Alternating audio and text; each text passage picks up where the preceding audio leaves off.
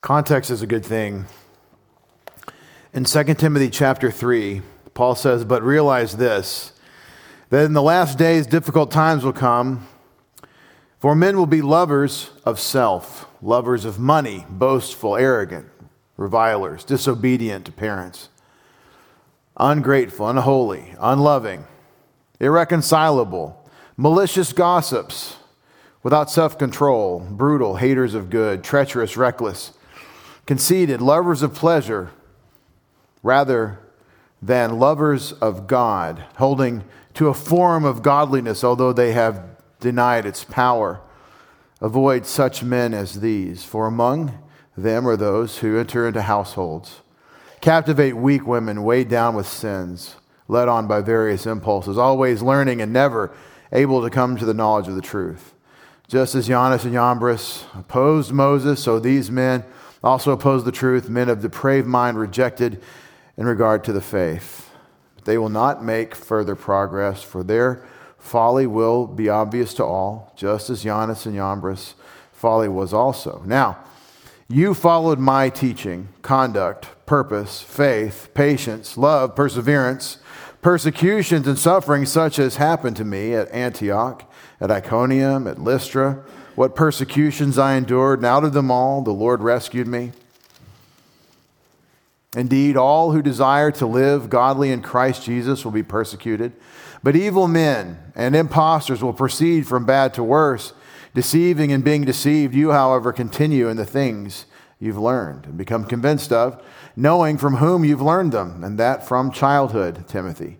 You've known the sacred writings, which are able to give you the wisdom that leads to salvation through faith, which is in Christ Jesus.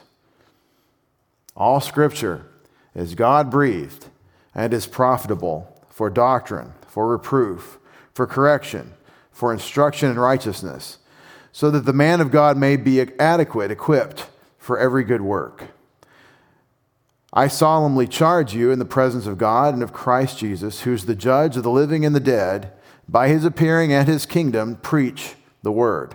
Be ready in season, out of season, reprove, rebuke, exhort with great patience and instruction. For the time will come when they will not endure sound doctrine, but wanting to have their ears tickled, they will accumulate for themselves teachers in accordance to their own desires, and will turn away their ears from the truth, and will turn aside to myths. But you be sober in all things, endure hardship, do the work of an evangelist, fulfill your ministry almost the last words of the Apostle Paul that we have written by him. Certainly, the last epistle he wrote is 2 Timothy, and 2 Timothy chapter 4 is the last chapter, and we just finished the first paragraph of 2 Timothy 4. One of our favorite verses to tell us what we're about is 2 Timothy 3:16. It's fortunate that that's the number. 3:16. Those are important address numbers for us, with John 3:16 being our you know, most famous memory verse. But 2 Timothy 3:16 all scripture is God breathed. A good companion for that is 2 Peter 3:16. Do you know that one? That's the one where Peter says that what Paul writes is scripture. Paul is talking about the Old Testament when he says all scripture is God breathed. Then Peter says these confused people distort Paul's words as they do the, the rest of the scriptures. And so Peter equates Paul with his writing with the scriptures of the Old Testament in authority. And 2 Peter 3:16. I'm sure there are other, other famous 316s that are out there, but uh, those are a couple really helpful ones on what we're doing. We're studying God's Word. And the ministry philosophy at Preston City Bible Church, listen, is not to make the Word relevant to us. It's really not. Because we're not God. And what we want to become, listen, is relative, relevant, sorry, not relative, but relevant to Him.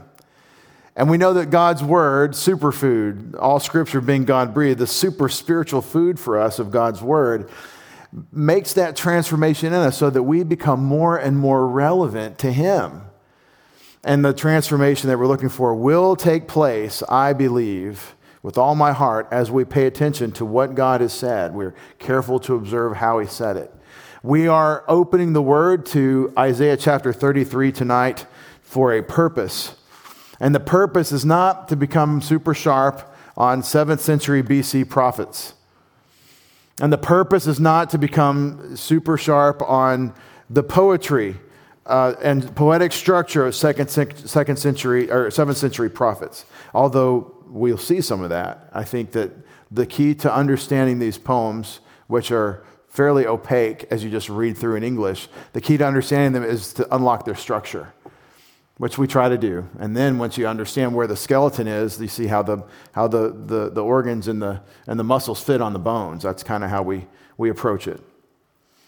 But the purpose is not to know just what Isaiah 33 says. Our purpose, and we are going to try to juice chapter 33, verses 1 through 12 tonight. Our purpose is to know God, it's to behold Him. It's to know him as he is. It's to say things that we are absolutely certain are true of him and to say them tonight as we're together and say them tomorrow as we talk to him and to know him more because we spent this time. That's our objective. And in the, in the process, we'll be reproved, rebuked, corrected, instructed in righteousness. I always give you a moment for silent prayer. We just had a big prayer meeting. Let's uh, recap as you need to. The beautiful drill of self assessment is presented clearly in 1 Corinthians chapter 11 with these words If we would judge ourselves, we would not be judged in the tradition in, in, in, the church history, the, the idea of the believers confessing their sins has had a prominent place. Maybe you understand something of the Roman system, the way they say you do it. Go to the priest because that is to go to the church, and the church dispenses the grace. So, of course, the priest has to hear your sins as some sort of mediatorial work between you and God. That's one approach. Nothing in the Bible says you confess to the priest. Uh, there is confess your sins one to another, and I believe when James says that, he's talking about uh, when we are wrong toward one another. But another approach was to, in the liturgy and the Reformation, to say, We are sinners. I'm a sinner. But 1 John chapter 1 does not say to say that you're a sinner. I mean, that's, a, that's the assumption. It's to say what you did, to name the case. And it doesn't say wait to name it to God until you're in agony about it. Lord, I just don't feel bad about this, but I'll go ahead and wait until I feel bad, and then I'll confess it. It's not what it says. If we confess our sins, He's faithful and righteous to forgive us our sins and to cleanse us from all unrighteousness. Beloved, that is a promise. And I believe it. Do you believe it? So let's take a moment for silent prayer.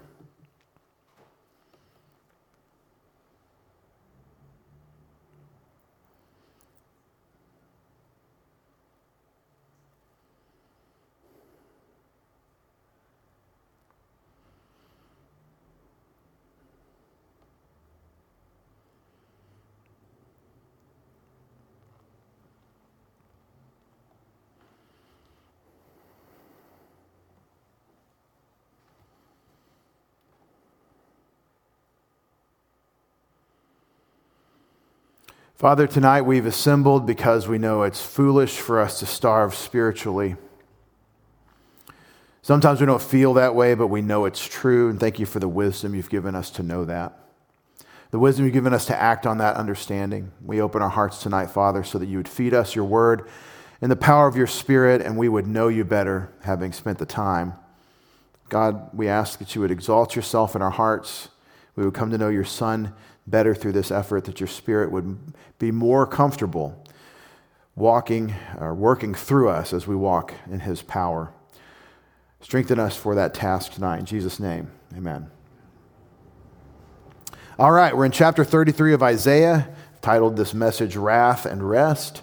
And it's a really neat little interchange, little message that is not uh, super obvious in its structure, so it's hard to understand. I'll just read verses 1 through 12 briefly. Out of the New American Standard, Isaiah writes, Woe to you, O destroyer, while you're not destroyed, and he who is treacherous, while others did not deal treacherously with him. As soon as you finish destroying, you'll be destroyed. As soon as you cease to deal treacherously, others will deal treacherously with you.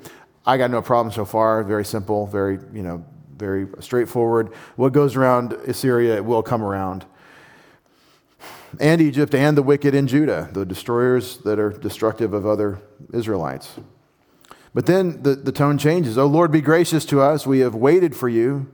By their strength every morning, or be their strength every morning, our salvation also in the time of distress. At the sound of the tumult, peoples, uh, peoples flee.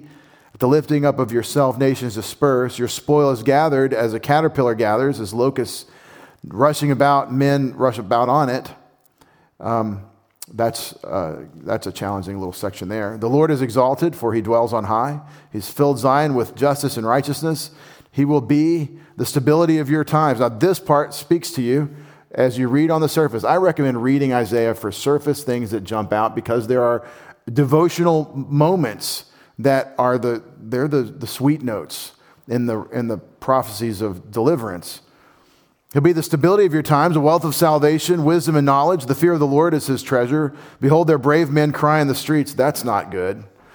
now it's sad again. Brave men cry in the streets, the ambassadors of peace weep bitterly. The highways are desolate, the traveler cease. He's broken the covenant, he's despised the cities, he has no regard for man. The land mourns and pines away. Lebanon is shamed and withers. Sharon's like a desert plain. Bashan and Carmel lose their foliage. Now it will arise, says the Lord. Now it will be exalted. Now it will be lifted up. That's good. You've conceived chaff. You give birth to stubble. My breath will consume you like a fire. Well, that's bad. That's how Isaiah 33 reads. The peoples will be burned to lime, like cut thorns which are burned in the fire. Selah. Amen. That's Isaiah chapter 33, verses 1 through 12. And my task is not to juice that to get you some doctrine, understand.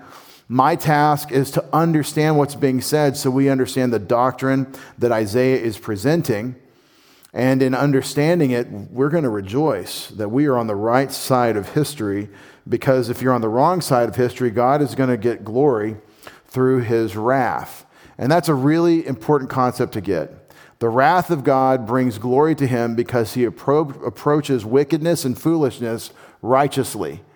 If he was a wicked judge, he could wink at sin and disregard. But he's not a wicked judge. He's righteous, he's holy and he is going to render judgment in righteousness. Where are you going? You're with me. Okay. All right, God is going to have his way and it's going to bring glory to him. We said there are six woes in Isaiah 28 through 33, and this one is an overlap. This last woe that he calls in chapter 33, Woe to the Destroyer, is brief. And it opens a new section, which is going to take us from chapter 33 through 35, that's of one piece, as I'll show you in a moment. And that is one reason it's such a stumper. We have woe to the drunkards, and woe to Ariel, and woe to the devisers of plans, and woe to rebellious children, woe to those who go down to Egypt, and woe to the destroyer is kind of the capstone. And it's almost like it, it, it reads a lot like the telescoping judgments in Revelation that we go from trumpet to a bunch of woes to more trumpets to, to vials and these things, and or to bowls. And, um, and so he's going to launch on kind of a finale of this section of the Bible uh, that's going to conclude in chapter 35, verse 10. And what, what we should do, we really, really should do, is, is do the whole scroll in one sitting and say, wow, and then go home and then start over in chapter 40 next time. But we're not. We're going to do this, we're going to stretch this out until we cover every verse of Isaiah. And today we'll do 12 verses out of Isaiah 33. All right, Alec Motyer is the gift that keeps on giving on how to read Isaiah because he correctly identifies the structure of the way Isaiah presents his material. It's poetry. You can't teach poetry like you teach an epistle because that would be to abuse it. Do you know why? Because you'll understand things that the author's not saying. And if you read an epistle like it's poetry, well, that's going to be bad too. And, and that's what's wrong with a lot of the interpretation of Genesis 1 through 11. The, the, the primeval history, the, the protology, the first stuff that the Bible teaches about history and defines our worldview, our cosmology. If you take the narrative historical material that God tells us is what happened when He made everything, if you take that as poetry, which is often done, and say, oh, it's a building project, it's, a, it's arranged you know, structurally in, in poetic terms, then it gives you uh, enough wiggle room to miss the worldview that God establishes in Genesis chapters 1 through 11. And it, a lot of Christians are double minded. They live in a world where they believe that God made everything through a gradual process of evolution. They believe in original sin and Adam, but they don't believe that Adam was actually created, as God said, as the first man. And they, and they well, they just kind of blur their eyes. They, well, it's poetry.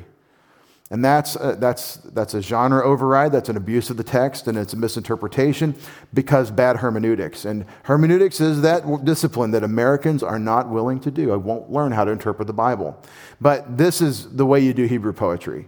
You figure out its structure based on the, the, the, the components, the elements in there, and, and you've got to kind of, you have to kind of to do this right, you have to say, I think this is what's going on. It's almost like the scientific method. You make a, a, a, an educated guess, and then you trace it out and see if this is it, and you usually get pretty close with the first try.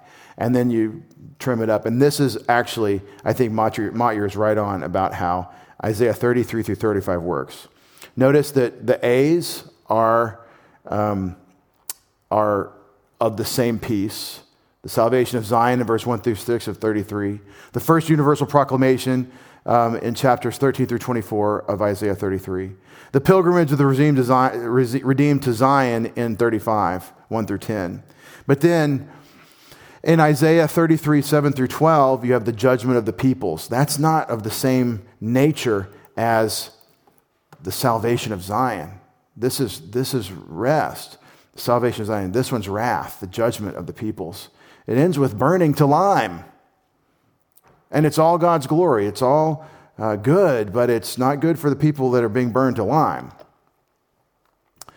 The sec- so, so Motyer points out these universal proclamations, chapters uh, 13, 33, verses uh, 13 through 24, we'll cover next time. The, the hero, everyone, listen, listen up, chapter uh, 33, verse 13 says, we're going to present Zion and the king and the people of the king and what the king is going to be like. And it's wonderful and it's Christological.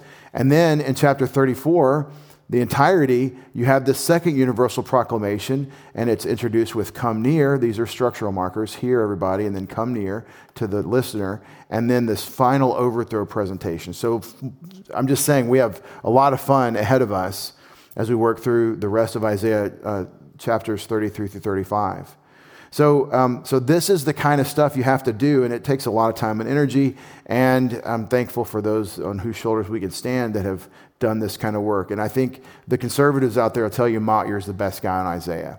Before Motyer, they said Young, his three volume commentary on Isaiah, because at least he believed that Isaiah wrote the book of Isaiah. And so that was really good. And we like people that say things like that and believe in one author named Isaiah. And so, you know, that, that kind of cancels almost all Old Testament scholarship on the book of Isaiah. Um, and I like um, Young's commentary. He is, I believe, evangelical, and, um, but I think that Motyer's got a lot more insight into the structure, which is what I'm after when I'm asking poetry questions for exegesis. All right. In the section we're in tonight, 33, 1 through 12, and I know this is academic, I'm sorry. I got some points at the end. You're going to love them. But first, um, the, the, the structure is really cool. And it looks like this when Motyer wrote it. And when I read it in Motyer's book, I see this and I think, I don't want to do that. And I don't like how that looks. So I redid it, and it looks like that. And that is really tight. Verse 1, the destroyer be destroyed. Verse 2 is an appeal for God's grace and salvation. One verse, one verse. Wrath, and salvation. Wrath and salvation. Wrath is, this is prophets of doom and deliverance. Okay? That's the pattern that gets established. Verses 3 and 4, the peoples become the Lord's plunder. That's wrath. But then the new Zion is going to be saved, and the salvation of Zion, the reestablishment of Zion, 5 and 6, two verses, two verses. That's the structure. You see, it, that's exactly what Isaiah is doing. And I just don't see it. I don't care how many times I read it in English. Um, I didn't see it till I read it in, uh, in Hebrew and then read what Motyer said about it because this is hard. Verses 7 through 9, mourning over treachery, and that's wrath, that's the, the, the destruction language. But then in chapter 10, verse, uh, verses, I'm sorry, verses 10 through 12, you have God's decision and action, which will be the complete the glorification of God through his wrath. So verses 10 through 12 close this little section down and it shows you this idea when you put these thoughts together of wrath, bringing God's glory on wickedness, and, and, and salvation, bring God's, God's glory through his willing participants, you have um, this combination that no matter what, God is going to be glorified. And let's pause on the little academic structural talk and say, this is the deal God's going to be glorified in, in and through you. It may be despite your choices. It's true for all of us. When justice renders the righteous verdict on wickedness, God is glorified. You don't want to bring God glory that way. You don't want to be cannon fodder, but it will bring God glory to say wickedness is wicked. But the Bible is full of the constant appeal, beginning in Genesis 3, that God wants a relationship with you, and He wants you to walk with Him. And He has things for you that you don't know about, but you need to trust Him every step of the way. And as you trust Him, that brings this participating glory, that you get to be part of His work, not a, a proverb for everyone to look at and say, well, don't do that. Don't call the prophet of God you bald head if you're a teenager. Why? Because there are she bears that you don't know about waiting in the woods to tear you to pieces. And it brings God glory because that's wickedness and it's, it's dishonoring to God and to God's people. And it's maybe that seems like it's over the top, but you haven't dealt with teenagers if you feel that way very much. I, I don't my, my teenagers, I mean the other people's teenagers. Okay. Let's go through it. In verse 31, 33, verse 1, this is the longest verse, and it's pretty neat the way it's structured. You can see red, blue, red, blue. That's kind of the, the, the flow of it. Woe to the one who destroys or to the destroyer. So, dead is the word for destroyer, and it's a participle. But you were not destroyed. So, what this means is that you hurt, but no one got you. No one put you in check. Oh, God's got you. And this is a wonderful principle for everyone. You can spend the whole night on this verse. If you think you're getting away with some sort of oppression, you're not. That's wonderful for the oppressed to know. It's also very important for those who might choose to oppress to think about because just because you haven't been bitten yet when you're a biter, don't worry, it's coming. The treacherous, different word, and they were not treacherous with him. What, what's, what we're doing with Isaiah's poetry, which doesn't come out in English, is shoded, shadud. Shoded, shadud, same word, different inflection, where he says the destroyer not destroyed. And so that comes out in English. The treacherous, they were not treacherous with him. This is the word um, bagad, and it's boged and bagdo, bagdu, sorry. And so it's the same word that he's doubling, and he does it twice. He uses shaddad four times and bagad four times. And one of them means to destroy, another means to be treacherous. And so that's Isaiah's poetry. That's what he's doing in his, in his rhyming and thought and in sound. When you finish destroying, you'll be destroyed. You think you're going to rest after the fight and after you've, after you've done your biting, as the, the, the big bad dog that wouldn't bit someone? Nope. As soon as you think it's over, it's coming for you. When you finish dealing treacherously, they will deal treacherously with you. And so hopefully you can see this is about what you read in your English Bible in the order that it comes in English, but it's pretty neat anyway that this is the kind of stuff that poetry in the Bible does. Now, where will you find poetry in the Bible? Think about that with me. Where do you find it? Well, the Psalms, Pastor Dave, 150 of them. Where else? Most of the prophets, Jeremiah and Isaiah, Ezekiel, uh, Lamentations of Jeremiah, most of the prophetic material by what the, with named by the prophets is poetry. There's no greater psalm in the Bible, some might say, than Habakkuk chapter 3.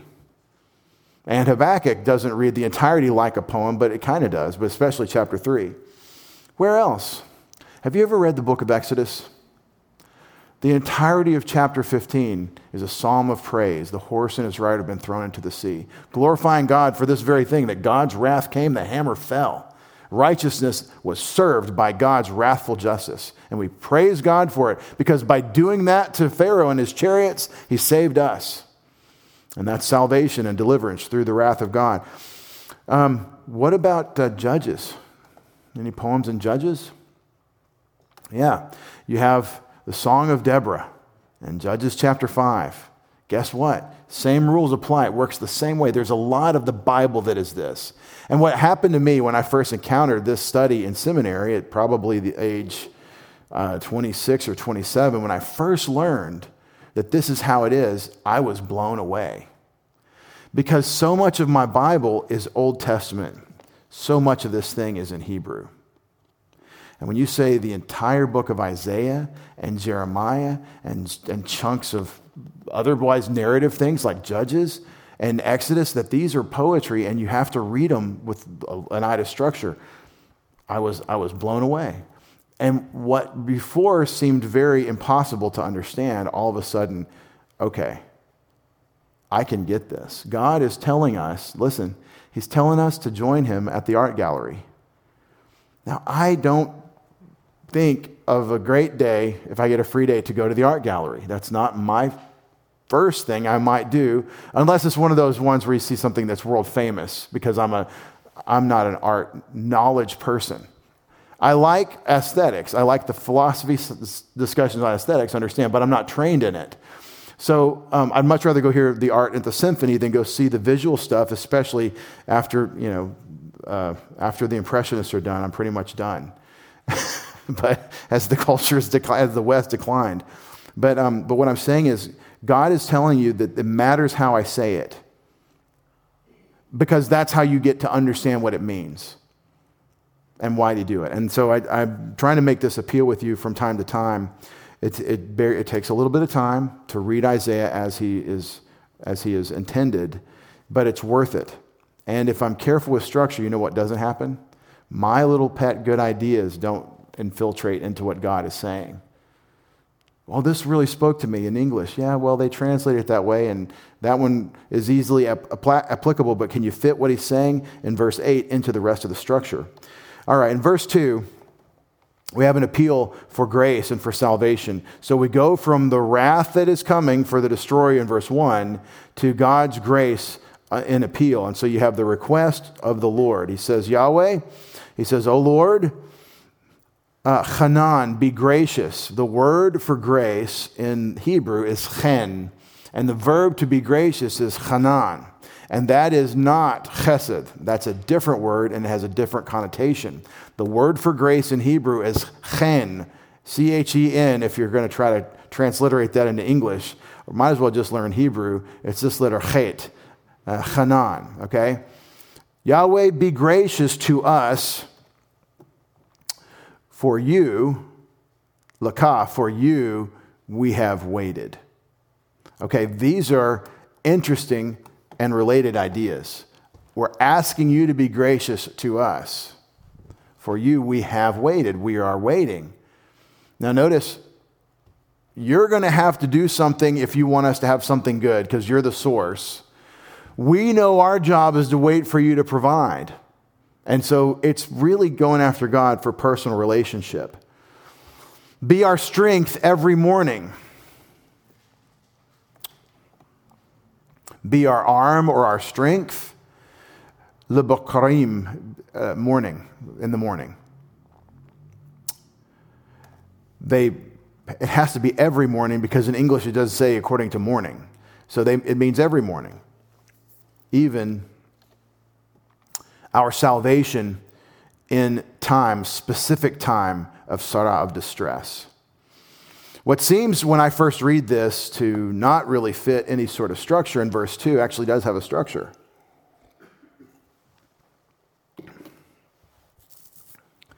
In the night, when things are bad, you can't see, and there may be an impending attack, and you don't know when it's coming. It's coming at dawn, right before daylight. And if you get through the night and you get through that gray period when the sun finally rises, you can see, uh, and you lived, you're delivered. And I think that this waiting language really helps us with the structure. On the outside, the writer Isaiah is saying, Be gracious to us. The grace that God offers is parallel in idea to our salvation in time of distress. But on the inside, for you we've waited, you be our strength every morning. What, what, do you get if I'm right? If I'm right, that that's the structure Isaiah implies, he intends, that that's the rhyme, is that we have a role even in hard times when we're waiting, when we're under in duress. And he says in time of distress in the outside. And God is the strength, He alone. And I think that is the intention of the rhyme that Isaiah writes. And it is uh, something to check yourself on. Now, notice the contrast. Verse 1 is the destroyer is going to get destroyed. Verse 2, we're waiting for you, O God. We're not the destroyer.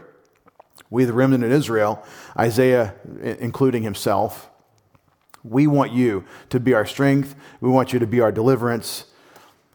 Our only appeal is that we're waiting on you. Of course, I love that we wait, you be our strength, you provide, in a place that very clearly references grace, that God would exercise grace, which always to me makes me ask in a, a place mentioning grace, we're talking about helplessness. Are we talking about God doing something and we receiving it? And in this case, that's absolutely what Isaiah is saying here. So, this is the attitude of the righteous, and this will work in your devotion. This is a great way to pray to God. He alone can provide our strength, He alone is our attention. If the word waited is translated correctly, and it is, and this means that Jesus, or the Lord, Yahweh, who is the Father, Son, and Spirit, He is our anticipation. He's the one you're looking for.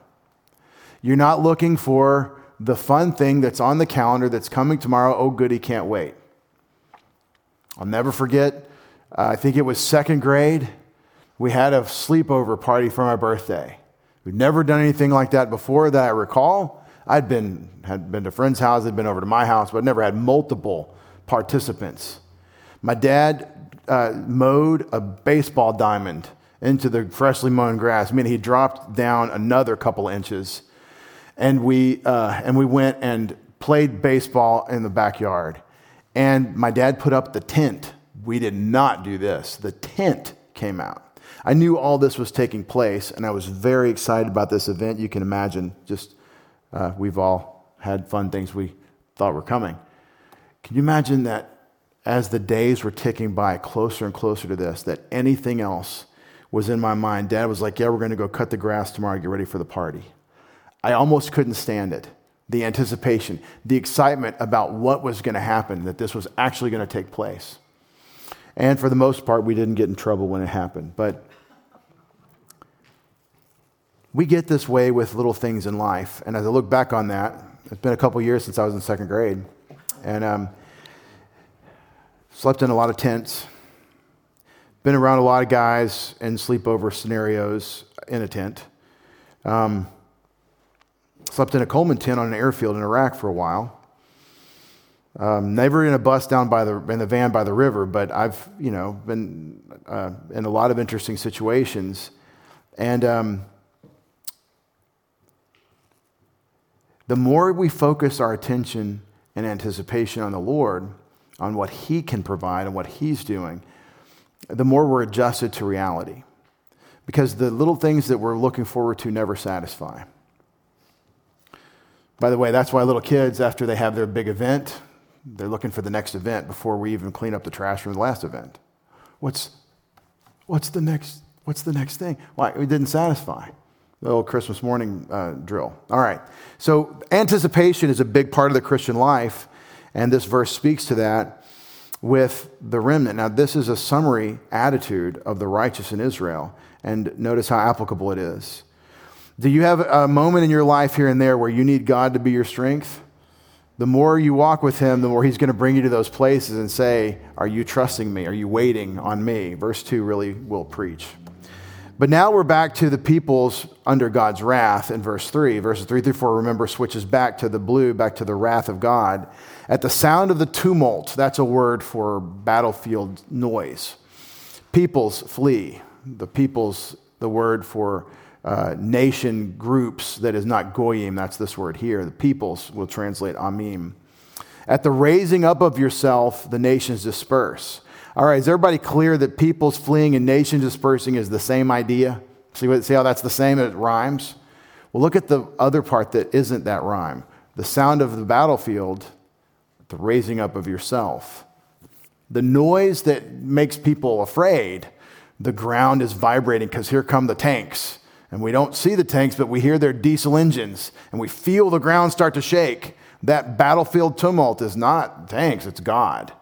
It's Yahweh coming in his wrath. Now he comes in the form, if you will, he brings the wrath of, of, of, uh, of his discipline on national northern kingdom Israel and southern kingdom Judah through the Assyrians. But it's God's wrath nevertheless. And so he's described as the cause of this, of this coming. Uh, and, and you can just feel the, the tension you would have if the army's coming toward you and you, you know, you big enough force that you can feel their footsteps in the ground. And it is gathered up, Asaph, where my middle name, Joseph, comes from. Asaph, to gather together, to add. It is gathered up. What is? Your spoil, your shalal. As gathering, Asaph, of the chasil. Now, this is not kasil, that's a fool. In Proverbs, this is chasil. A chasil is um, the, the most recent lexicon uh, for that everybody uses for record with the better, newer research more archaeology, more uh, intertextuality. Um, the, they don't think this means a caterpillar. Although I like that, that, I like the word caterpillar, that's a cool word, but that's probably not what this noun means. It probably means a larval stage of a locust where he's eating a lot to, so he can become the next phase. And the, see, locust is the gift that keeps on giving through multiple phases.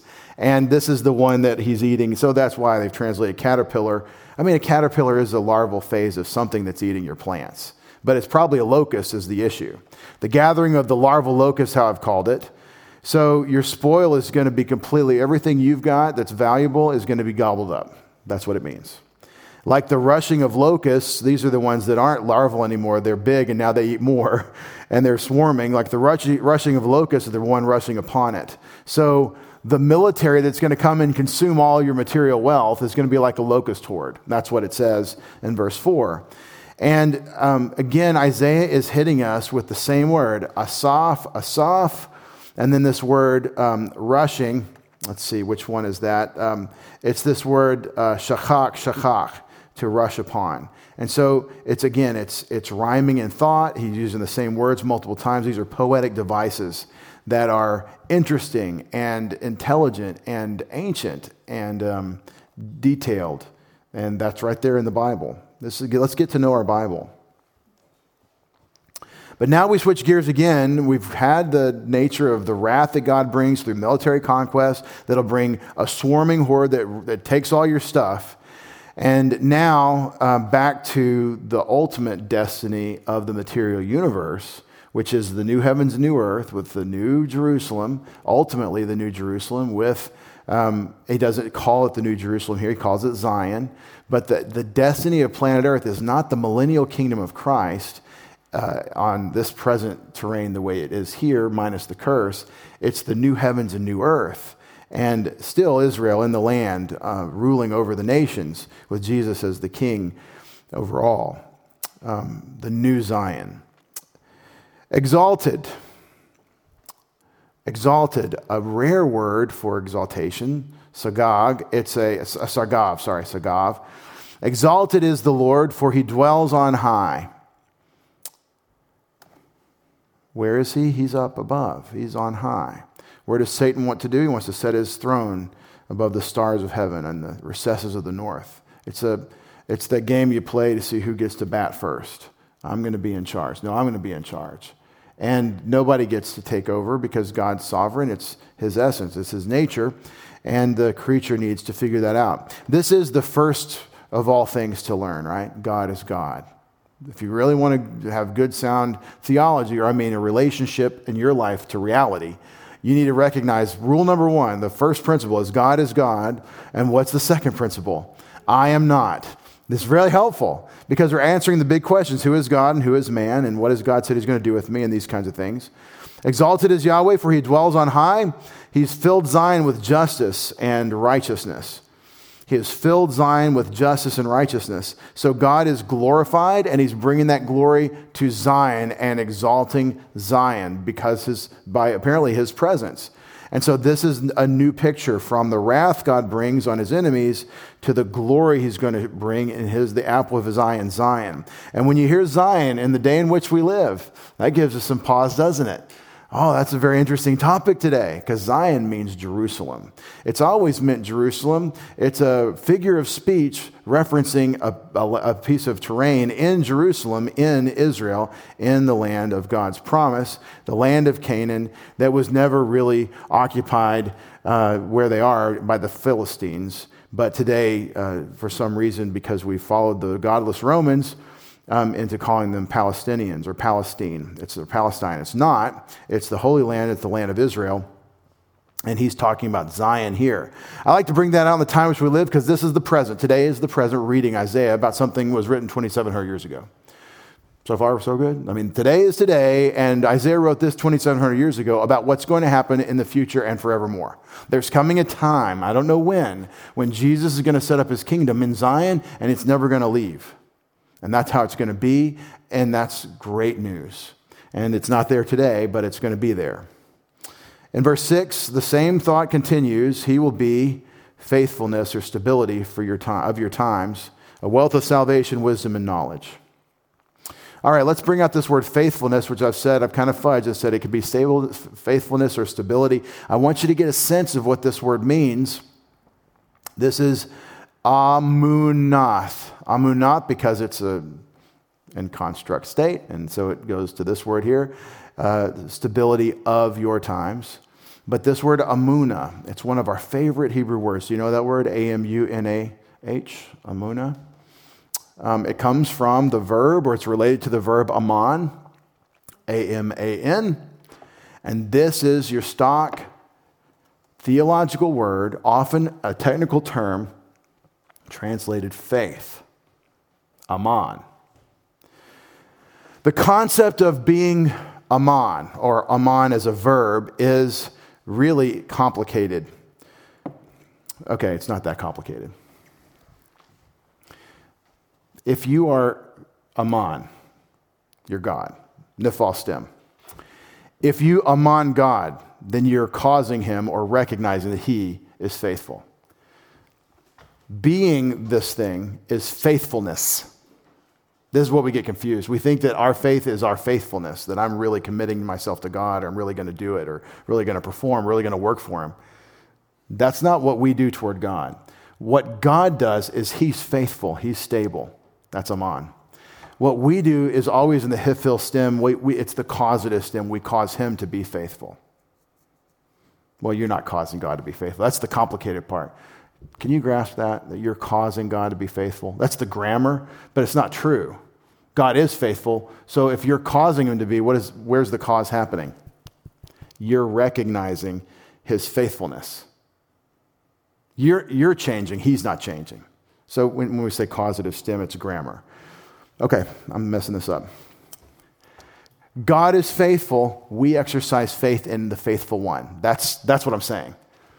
It isn't our faithfulness toward God. Oh, God, I'm really committing this time. I'm really going to do it. That's not faith. That's being passed off as faith in some quarters of, uh, of various Reformed traditions. But that's not what the word faith means. That's not what the words for faith in Hebrew mean. It means that God is faithful and recognizing his faithfulness. He's the rock and we are sitting on him. What happens if you trust in God? You become stable. He stabilizes you, and you can be faithful. But that's a secondary matter to God being the stable one. So he will be faithfulness or stability for your times. This idea is the base meaning in the Old Testament for faith the one who is faithful, stable. What we do is trust him because he's the stable one. I hope you can understand. This is so very helpful to me in the debate over whether faith is a work. Everybody can agree that we're saved by grace through faith and that not of ourselves, the gift of God, not of works, lest any man should boast. Everyone's got that, right? Okay, so, and it is not a work for you to trust in Christ. No matter how much the Reformed people want to tell you it's a work that God has to do through you, it actually, he, he has to make you believe or give you faith or something. Faith is not a work because it's not by grace, uh, but it's great by grace through faith, not of works. Faith cannot be a work. And this is what I'm trying to say the whole merit of the worker and the stable and the faithful one, that's God. What you and I bring as sinners is our faith in him, our recognition of his faithfulness. God, you can save me. Otherwise, there is no salvation. I have nothing to offer but need, and I trust you as the one offering the salvation, eh, for example, through his son. He will be faithfulness of your times or stability of your times, a wealth of salvation, wisdom, and knowledge. The fear of Yahweh is his treasure. This is about Yahweh from verse 5, but the fear of Yahweh he treasures. Did you know God treasures it if you fear him? Better figure out what that means because he does. He treasures the fear of the Lord. This is put in the poetic arrangement as I see it because wealth and treasure are the same idea. A wealth of salvation, fear of the Lord is his treasure. And in the middle, salvation, wisdom, and knowledge. Well, wisdom and knowledge are always right there with the fear of the Lord, all through the Proverbs. These are wisdom topics. So, the, wealth of salvation, you could possibly put salvation up here with wealth, but a wealth of salvation, wisdom, and knowledge, the fear of the Lord is his treasure. The middle is usually the focus when you do this little reverse order thing. Isaiah did that. He put this like this on purpose so that you would say, hmm, look what's in the middle. The things we get from God and what we do with him. The things we get from God, his, his cut toward us salvation, wisdom, and knowledge, it all comes from Him. And what we bring that He treasures, that we fear Him. Now, what does it mean to fear the Lord? We'll spend uh, the night working through Proverbs where it talks about this. Look it up in all the lexicons. Look up the word fear, Yahweh, and all the different uses of that word, and then let's work on it. And here's what I came up with it's not just respect, it's not enough to say respect. But you're not supposed to be in a sinful terror of God either, crouching as some sort of kicked dog in the corner that, oh, he's going to get me. You don't think of God as like the bad guy in the horror movie, that kind of fear. Here's what I think I think the capacity that you and I have to properly respect and honor and be in awe of God is of one piece. That's a, a capacity He's given us to fear Him. And when we apply it to anything else, like I'm afraid of what the government's going to do, I'm afraid of what's going to happen with the girl, I'm afraid of this thing or that horrible, fearful thing, including the horror stuff, the bad guy's going to get me. That fear is always illicit and forbidden in the Bible because the capacity to have awe is supposed to be completely reserved for God. It's one of the key ways we worship Him. So instead of saying, well, you've got two kinds of fear, I don't think of it that way. I think you have one capacity. Exercise toward God is the right thing, exercise toward anything else is sinful and forbidden throughout the scriptures, Old and New Testaments. Jesus, when he rebukes the disciples, for example, will say, Don't be afraid. Why did you doubt? He'll see, always say, Stop being afraid, or don't be afraid. And then he'll, he'll chastise them for doubting him. So, in other words, if you have the right object of your faith, then faith functions properly. If you have the right object of your fear, then it functions properly. It's what it's made for. And just think about this. I almost want, I almost want to think of it if you go into like one of those cages on one of these shark encounter things, these adventure people with uh, too much time on their hands, but they don't know how valuable the time is. I don't know. But they're going to go in the shark tank and swim with the great whites, right? Like nothing bad could happen here. Okay, so just the thought of that, that thing that's out there that could get me. I don't think God's like that, but the power, the reason people do this is for the thrill, for the for the for the jolt they get of the adrenaline of the moment of this primal moment that I could just very close to death. You are swimming next to an infinitely large being with infinite capacity to do anything he wants. Just the, the doctrine of God's omnipotence should give us the fear of the Lord. Just that alone. Now, take omnipotence and combine it with righteousness and justice, the character attributes of God, and then look at your sin and weakness and limitations. Not only are we horribly flawed, but we're, we're little bitty, puny, cruddy people, too, compared to infinite righteousness and omnipotence. If you understand, if you're starting to get the sense that there's some sweaty palms that start to happen, you start to think about who we're actually dealing with. That's the fear of the Lord. Do not fear him who can destroy just the body, but fear him who destroys both body and soul in hell. This is the fear of the Lord. All right, behold. Now, this is, this is where we turn the corner to the mourning section, back to judgment in verses 7 through 9. Three verses, and you're, you're going to accelerate a little bit here. Behold, their heroes cry in the streets. This is a one time word. They don't know, they're really struggling with what to do with this word. And um, the best, probably, comparison is to say heroes based on the word Ariel, but they're heroes, they're mighty men, cry in the streets. The messengers of peace weep bitterly. What's the, what's the rhyme, Pastor Dave? Well, obviously, crying and weeping are the same thought with me. If they're out there crying in the streets, that's weeping bitterly. This is, you know, after the 2016 election, some of the primal crying in the streets and stuff, right? Now, I love that image. So the heroes are the men of war. That would be the hawks. The messengers of peace would be the doves, regardless of who it is. That might be the contrast. The messengers of peace versus the ministers of war. But the point is um, that uh, we're turning the corner back from God's our salvation and we're fearing Him to those under His wrath are uh, experiencing something very different because of the wrath of God. They're desolate. Now, this describes the land. We just heard Zion's going to be filled with righteousness and justice someday. Now, we're going to talk about how it's full of wickedness or desolation. The highways are desolate. He has ceased, he who passes on the way. And then the verse that really tripped me up reading in English one breaks the covenant, one despises the cities, one has no regard for a man.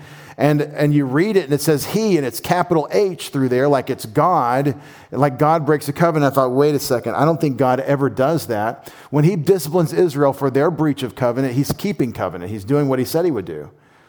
So I don't, I don't think this refers to God. I think this is what's going on in the street. There's nobody on the roads, everything's closed down, then the people are wanton. So, my paraphrase here to understand what I think Isaiah is saying is he's saying they break the covenants, they're despising the cities, everything's in a, a shambles, and people don't have any regard for one another. There's no concern for the, the person, and, and people don't care about one another. It's just, it's just desolate. Now, um, one has no regard for a man is what's wrong with most of our uh, troubles today, is it not? What I mean is, we have a real tendency to try to do the collective idea of we're going to disregard God's design of individuals serving Him and try to figure out what would be the best good for the most people. And you do have to crack some eggs to make an omelet. We're going to have to sacrifice the rights of a few million communist Chinese victims in order to bring about the great leap forward. I mean, we're just going to have to kill a few million, but we got a lot of people. And so the idea of the collective action versus the individual person with personal individual rights because made in God's image is the I think the great philosophical uh, dis- disagreement in our time and it's amazing that uh, we can't quite understand that. But if you don't believe in God and that He made you and He made you with a purpose, then it's easy to let go of the dignity of man. As one uh, philosopher uh, working for the World Economic Forum recently said, um, I believe in a 2014 TED talk, uh, Noah Yuval Harari said that uh, human rights are a fiction that we, Homo sapiens, with our vast capacity to make up fictions like love and marriage and God and heaven and the future and these things, these are all fictions that we tell ourselves because they're not material, physical reality. He's a radical materialist. He said that um, human rights are a fiction. It's just a story we tell ourselves, and we all agree to, to live in that story. But God said no, the God who, with, with whom he's going to have to deal um, and on the path he's on, it's, it's, not, it's going to be verse 12 stuff. Um, um, the God who he has to deal with has said we actually have individual value. This is one of those verses that points out um, what's wrong with the human race, that we don't regard the, the dignity of the image of God in the other person. It mourns, it is dried up, what has the land. It is shamed, Lebanon, it molders. And that is the structure of verse 9, which is also challenging. Sharon is like a desert plain shaking off, or Bashan and Carmel like shaking off the leaves. All the trees are scrubby and, uh, and dead. And so, this is a description of some of the most wonderful, lush, beautiful, various uh, rich places that are all in shambles. So, he's describing the land again, that there is desolation because of God's wrath. And now we turn the corner as we close to God's decision and action, which is also, it, it turns out, wrath. Now I will arise, says the Lord. Now I'll be exalted. Now I'll be lifted up. You've conceived chaff, you've begotten stubble. By the way, these are the two words. Conceiving is not the same as, as bearing a child, and bearing a child is not the same as conception. It turns out that they knew the difference, you know, back then. Uh, and we know the difference today, but these are the two words for chara, to conceive, uh, yalad, to beget. Men can do this, women can do this. Does not mean to physically deliver an infant, but that's how we end up having children, is the woman does that. So um, people get confused about this, but the word yalad, to beget. You've begotten stubble, my breath like a fire will consume you. So your kids, Everything you're producing, the result, whether it's the fruit of your actual, your begetting and you know, conceiving, begetting children, what you're just, uh, is he saying that their kids are kindling? I mean, that seems to be what he's saying. Now, this language of conceiving and begetting with something other than humans is, is, a, is often language for, um, for God's judgment. But notice that you're making kindling and I'm going to burn it, is what he's saying. My breath, like a fire, will consume you. And they will be the peoples burned to lime, like thorns that have been cut in fire, they'll be burned. And that is Isaiah chapter 33, verses 1 through 12. And the point I wanted to close with tonight, that you've waited so patiently for, is that first of all, God is going to get glory out of everybody. Everyone will bring glory to God one way or the other. I believe that. I think that's what we just saw. You're either in the wrath or you're in the blessing. You're in the wrath, you're in the blessing, you're in the wrath, or in the blessing. Everyone's going to bring glory to God one way or the other, and walking with God brings glory to Him as He works through us.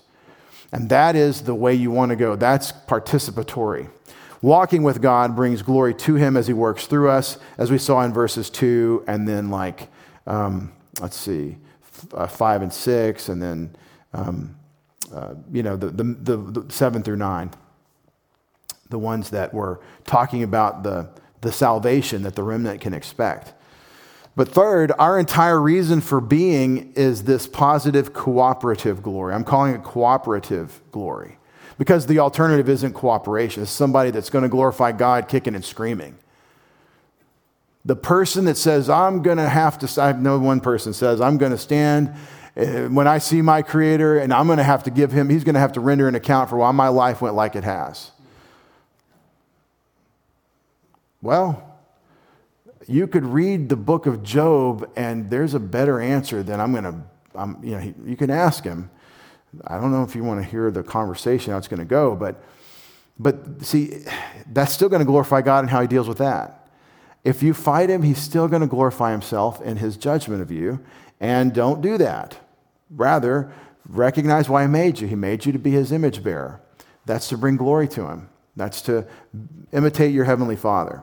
And to do so is cooperative glory, where God sees you as his child in good fellowship, who's walking with him, and he can pour and bless and train and put you through your paces. And as you trust him, he can bless you some more. Cooperative glory. Fourth, Sin and folly, which really they're almost uh, synonymous, really. Sin and folly do not glorify God directly. You don't glorify God by being a fool. But God's dealing with the fool will bring glory to him. His dealing with him according to his character does glorify him. And see, that's, that's why he says, I, now I'm going to be exalted. Now I'm going to be uplifted because I'm going to bring the wrath, because the fire is going to burn.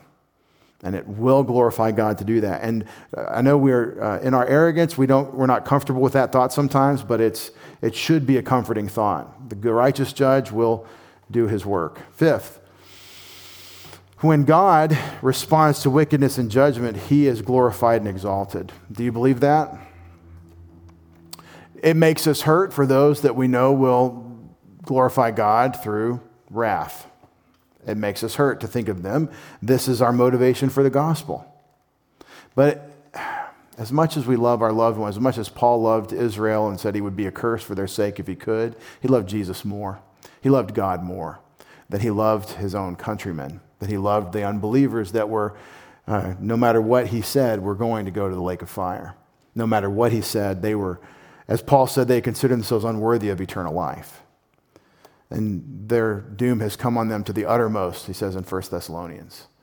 And as much as he loved them, he loved God more. And, and um, this is horrible to contemplate loved ones that we know that will glorify God in his wrath as his wrath is righteously executed.